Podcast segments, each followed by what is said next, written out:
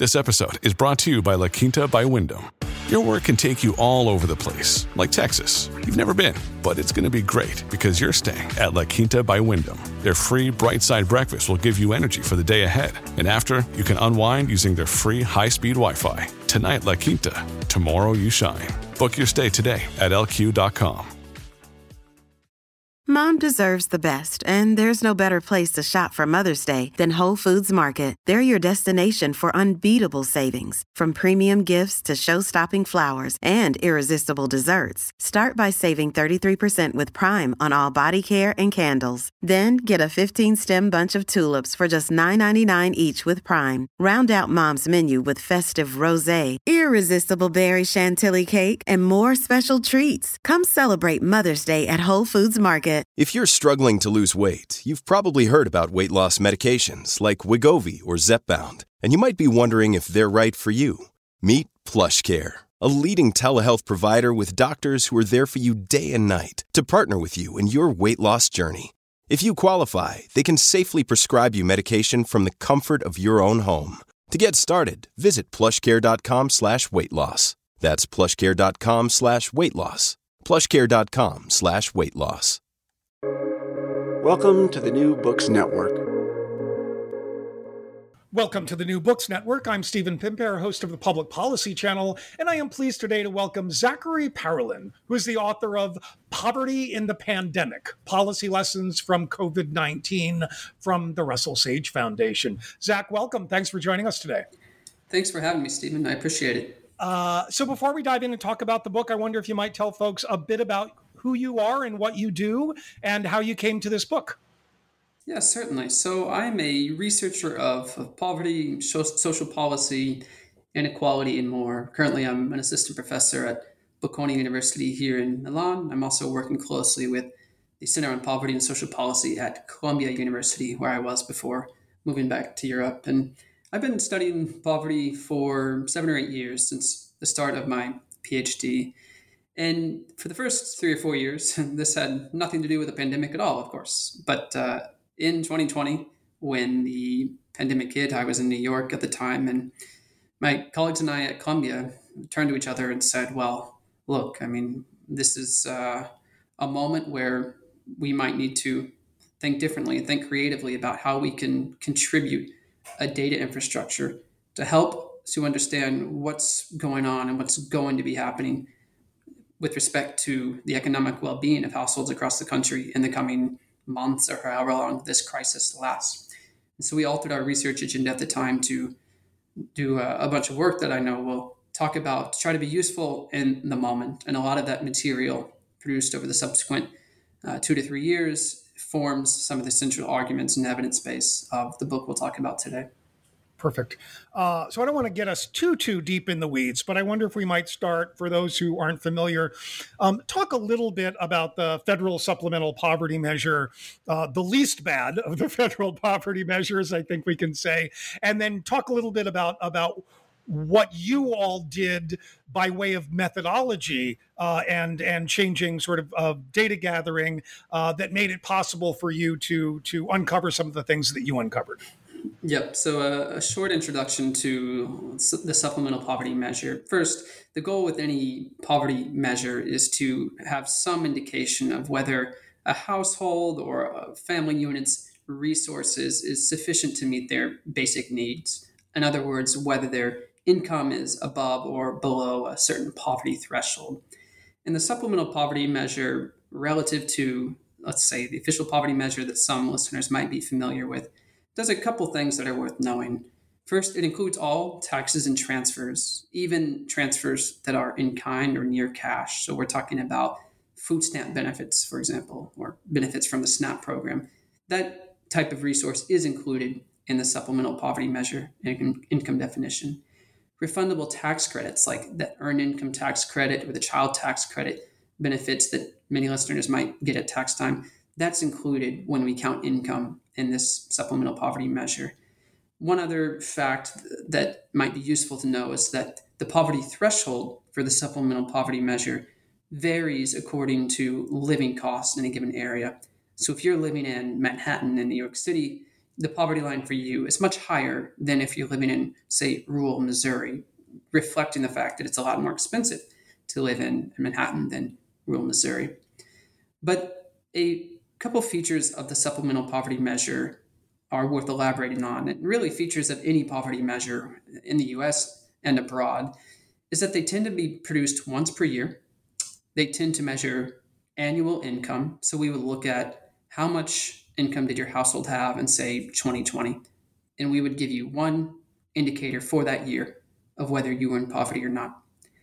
And these measures are released with a pretty long lag. So the Census Bureau, for example, didn't release its 2020 poverty estimate until September 2021. And so it's hard with these measures to know in close to real time how families are doing in, a real time basis with respect to their poverty status. So, this is one of the features of the book and, and some of the work that I've done uh, in the last three years with my colleagues from Columbia University is to introduce a version of the supplemental poverty measure that can be measured monthly. In other words, we are measuring poverty based on the income you received in the prior month. And we can release this measure in pretty close to real time. We call it close to real time. It's two weeks after a month ends. So to go back to that example before, when unemployment spiked to around 19% in April 2020, we could put out an estimate of monthly poverty in May, in the middle of May 2020, to inform policymakers and the general public of the share of households that were likely in poverty the month before. And that monthly poverty measure forms a few of the analyses that this book features. Perfect. Um, so let's let's let's let's dive in. Why don't, if you would, talk a little bit about um, and you've got two chapters that dig into this, both in terms of income poverty, in terms of experience with job losses. But how does a person's previous experience of poverty prior to the pandemic, uh, as you argue, affect the way in which they experience the pandemic? Yeah, so in broad terms, I try to separate our thinking on poverty in the context of the pandemic into three buckets. We talked about the poverty rate a little bit. We'll talk about this more, but this is one perspective on poverty that's focused on current resources. How much do you have on hand right now? But there's another perspective on poverty that needs to be addressed as well. And that's what I call in the book poverty as a risk factor or this pre existing risk factor that affects the likelihood that someone faces a life disruption like unemployment or a health shock, particularly in the context of the pandemic. And so, in the, the second and third chapters of the book, I focus on not just poverty during the pandemic, but how exposure to poverty as far back as childhood would led individuals to a higher likelihood of facing a health disruption and a higher likelihood to losing their jobs in the initial months of the pandemic. So, just to give a, a few findings from these initial chapters, if we just look at county level poverty rates and county level COVID deaths per capita, there's about 3,000 counties in, in, across the US, just for reference. And if we map these out, we see that the county poverty rate prior to the start of the pandemic is a very strong predictor of a county's per capita death rate due to COVID.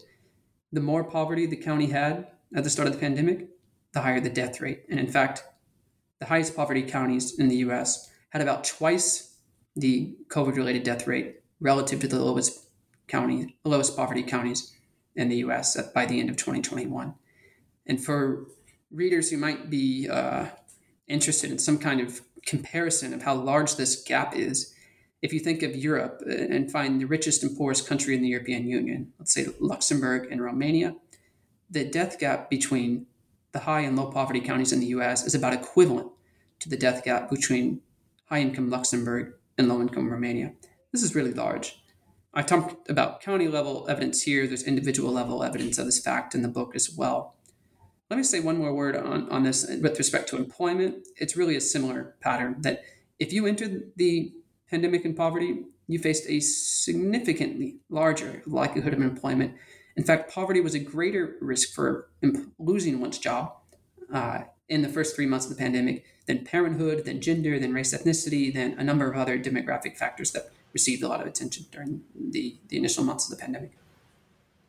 And in, in both of these cases, uh, uh, county level poverty um, regarding uh, uh, the, in both of these cases, you find that that poverty at the county level is a better predictor even than age. Correct? Mm-hmm.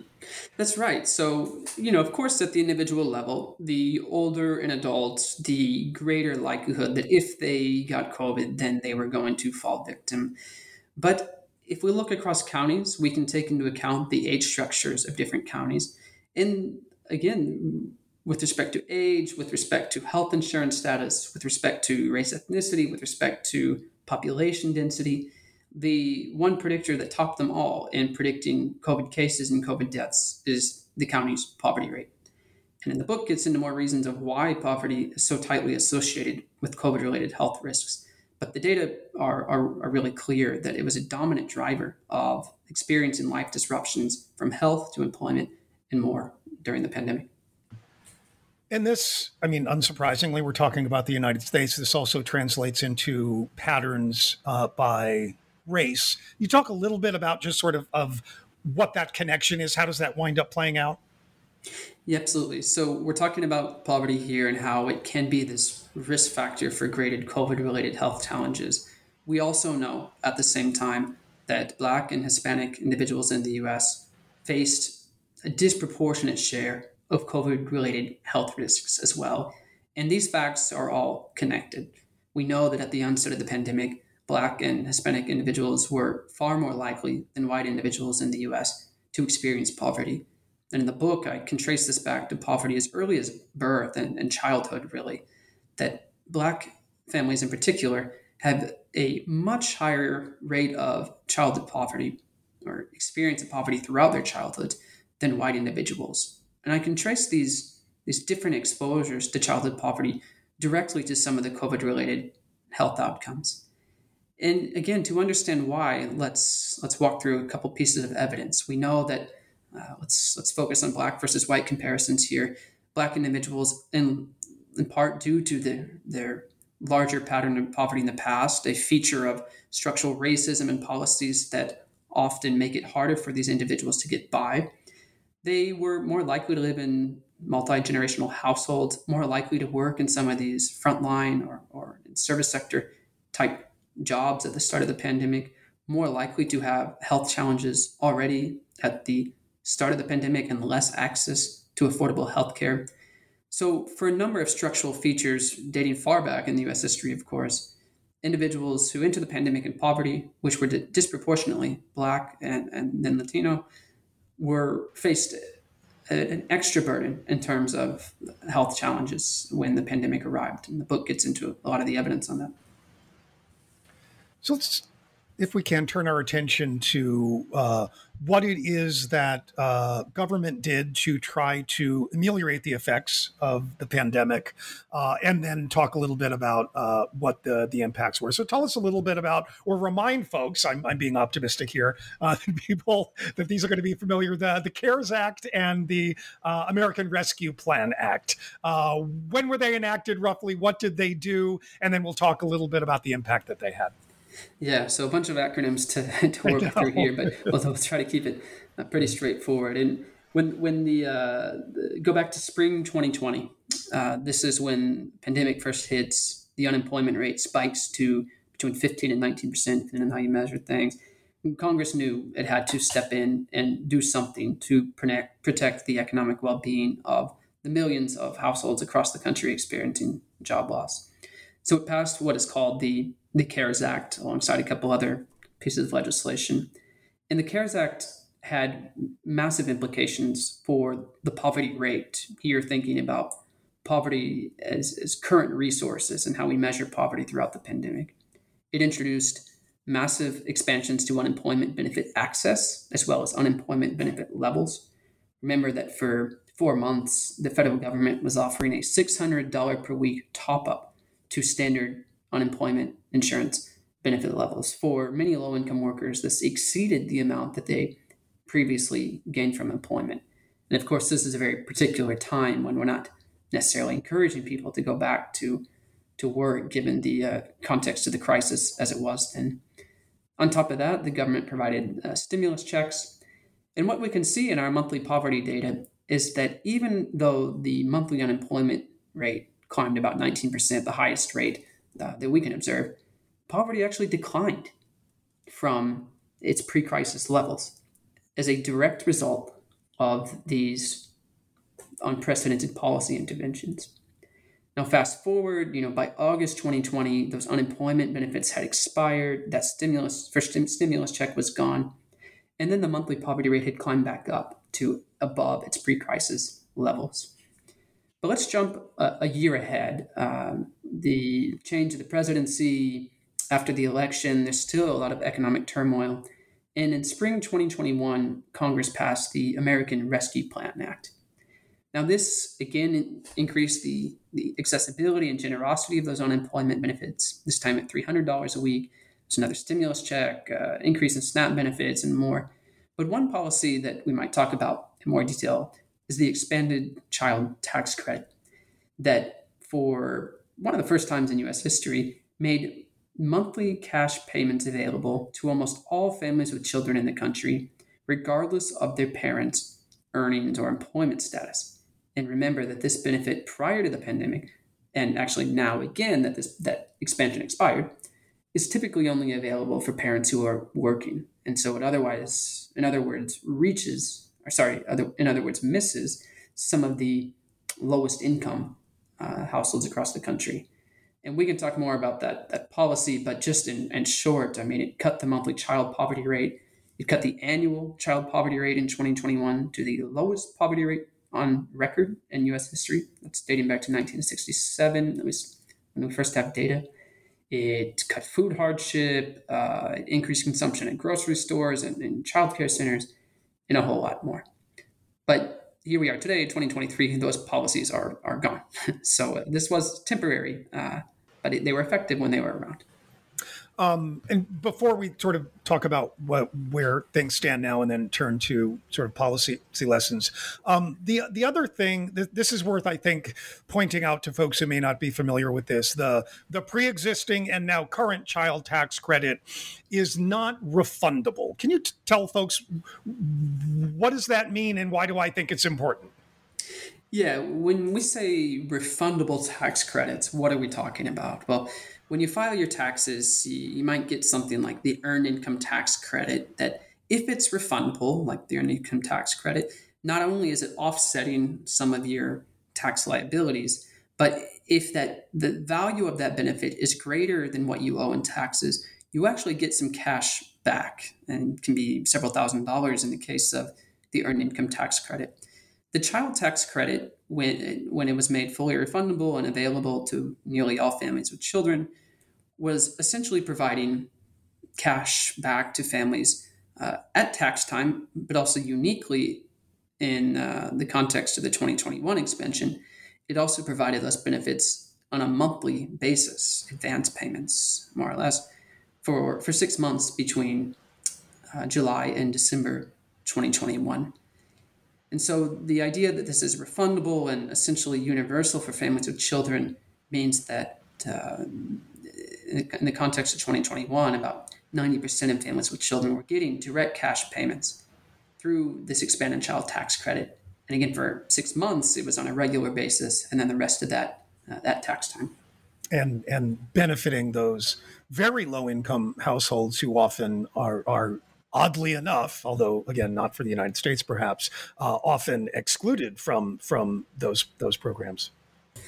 Yeah, absolutely. There's a statistic I put out at the front of the book when we talk about the uh, the, the American welfare state prior to the crisis, and again what it is today. But if you just look at a, a jobless, let's say, parent with two children or two parents with two children, whatever, you look at the income support that they are generally able to get and it is far less, in some cases, about half the value of what a parent working at minimum wage with two children can get. In other words, our welfare state is, is designed to give more money to people who are slightly better off. Its purpose is to encourage work and to try to incentivize uh, parents uh, and, and individuals in general to enter the labor market and find stable employment but at the cost of strongly penalizing those who, for whatever reason, aren't able to find stable employment. And that is where that full refundability and that universality of the 2021 child tax, tax credit really changed temporarily the way that our safety net treats the, the lowest income families across the country. Your brain needs support, and new OLLY Brainy Chews are a delightful way to take care of your cognitive health. Made with scientifically backed ingredients like Thai ginger, L-theanine, and caffeine, Brainy Chews support healthy brain function and help you find your focus, stay chill, or get energized. Be kind to your mind and get these nootropic chews at ollie.com. That's O L L Y.com. These statements have not been evaluated by the Food and Drug Administration. This product is not intended to diagnose, treat, cure, or prevent any disease. At Evernorth Health Services, we believe costs shouldn't get in the way of life changing care, and we're doing everything in our power to make it possible. Behavioral health solutions that also keep your projections at their best? It's possible. Pharmacy benefits that benefit your bottom line? It's possible. Complex specialty care that cares about your ROI? It's possible. Because we're already doing it. All while saving businesses billions. That's Wonder made possible. Learn more at evernorth.com/wonder and it's you know worth pointing out that uh, the majority of, of those who are are not working are are not not are not not working. I'm, I'm getting lost myself the, the reason they're not working is not because they're lazy or they don't want to, right? There are other things going on in their lives or their family life or with their health that that prevent them from accessing the labor market. And we know that that that the odds are that they will return to the labor market when circumstances make it possible. So we've created this enormous sort of set of structures, right, to to solve a problem that that I would argue anyway. I don't want to put words in your mouth. Uh, aren't really problems, right? We're solving the wrong problems, and we're building the structures of our programs to solve problems that aren't problems. Yeah, I, I, think that's fair, fairly put, and it's just to build on it. It comes with really severe implications. That if you are one of those uh, individuals who's out of the labor market again for whatever reason, you know, there's a number of constraints that prevent people from from being able to to go and, and work, you know, full time or part time or whatnot. And if you are one of those people, we have evidence that because of the, the welfare state not really being accessible for you unless you go to work, those left out are, are more likely to face homelessness. They're more likely to go on and face eviction at some point. They're more likely to live in deep and extreme poverty. And this change over the last 25 years in the US has really split the low income population into two groups if you're able to get a job, okay, you can hang on, you're getting more and more support. But the wedge also cuts pretty harshly for those who are not able to get those jobs, for, again, for whatever reason. And their conditions are deteriorating more and more over the last 25 years as a result of these policy changes. Um, so we've got right this this i mean obviously you know very unique set of circumstances but nonetheless we have we have government intervening in ways that that we've at least in the course of my adult life we've been told poverty is this enormous complicated problem. And we can't really solve it we can mess with it around the edge but it's it's intractable it's difficult yada yada yada. And as you demonstrate we we we showed really clearly it's like no actually we can radically reduce poverty across all groups across racial groups, uh, age groups, right? We can do it. We can do it quickly. We can do it effectively.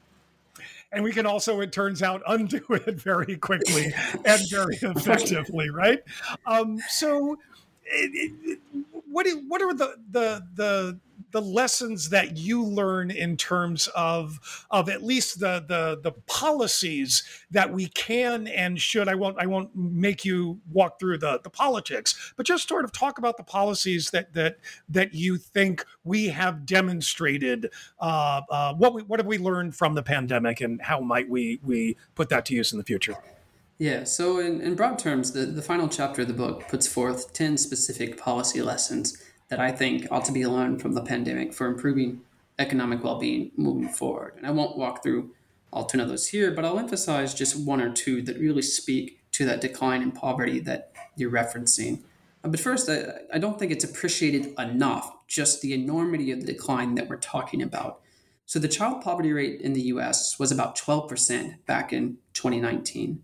By 2021, when this expanded child tax credit uh, was in place, there was some stimulus check provided that year, it was around 5%. It was the lowest child poverty rate in U.S. history.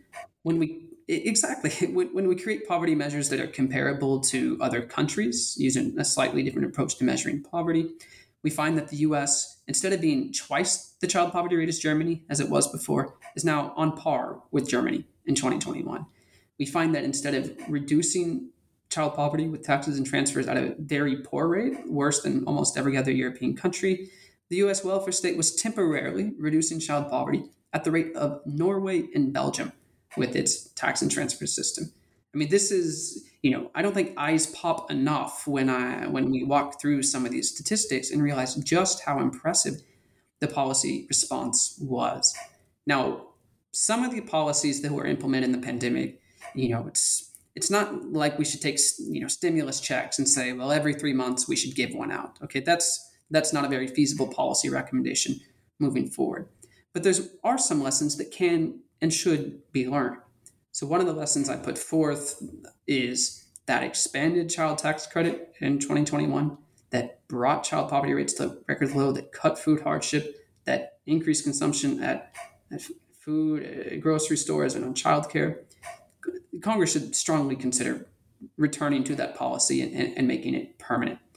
Again, providing this regular cash support to the lowest income families in the country. It works. We saw clear evidence of that in 2021. And relative to a number of other programs, it's not incredibly expensive for just over 100 billion, which is less than about one eighth the cost of small business loans that we provided in, in, in the pandemic. We can make massive reductions in poverty to do what basically every other high income country does and providing an unconditional or, or pretty generous child allowance to most families with children. I argue in the book that uh, if we need to get rid of some other income support programs to help fund that, if the political balance of Congress requires that, well, then there is some some a program that can be traded in, in my view. And not everyone will agree with this, but the Temporary Assistance for Needy Families program, what's often referred to as welfare, provided very little support in the pandemic. Despite its about $30 billion price tag, it, it uh, state governments barely increase the amount of TANF resources that they spend on, on direct cash support. The reduced child poverty by about uh, 2% as opposed to a much uh, 15 times larger the size for the expanded child tax credit when it came out the next year. And there's a number of papers out now, some that I've been involved in, showing that it's, uh, let's say, in short, a very ineffective and unequal program that's not providing much cash support for families with children and instead is being spent in a number of other ways. There's other lessons I won't get into detail on, but just to preview, you know, there's some implications for uh, the way we spend these pandemic era education resources and how we might ameliorate learning loss uh, with those. There's some implications for how we might restructure this paycheck protection program or these small business loans to make it more effective for the next economic downturn. There's some implications for the way we measure and track poverty, but you know, I think the single most effective strategy that we can take from the pandemic for reducing poverty is that that child tax credit that I was talking about. We've uh, you make reference to this, and, and we know this from research that we've got on the earned income tax credit, which, as you said, is is a lump sum payment that that goes to low income families. For for folks who are listening and saying, well, you know, you start giving cash money to low income families, how do we know that they are going to spend it correctly? You can't see me; it's radio. I'm put doing air quotes.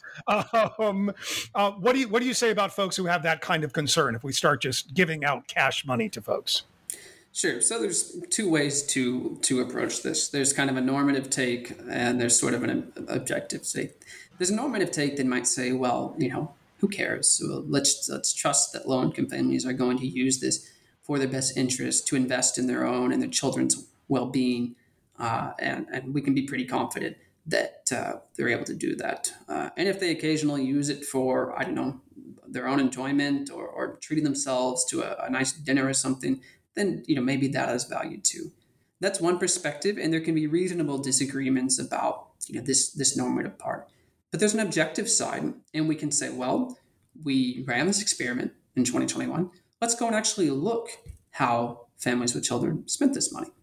Did they spend it on? What did we find any evidence of increase on on uh, alcohol or tobacco or, or, or, gambling? No, we, we didn't. And this is not just from asking people, but actually examining anonymized debit and credit card data and geolocation data to see if the child tax credit had any effect on this type of consumption.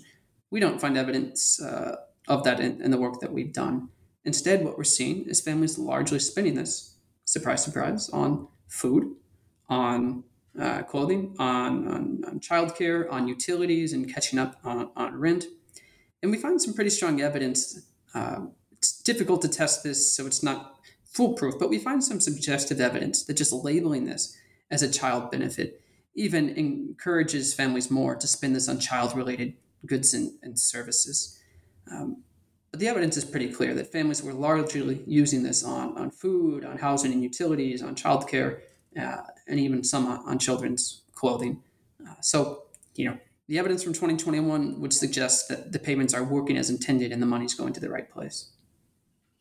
You're listening to the New Books Network, and we have been speaking with Zachary Parolin about his terrific new book, Poverty in the Pandemic Policy Lessons from COVID 19, uh, fresh out from the Russell Sage Foundation. Zach, thanks so much for joining us today. Much appreciated. Thanks so much, Stephen. I really appreciated the conversation.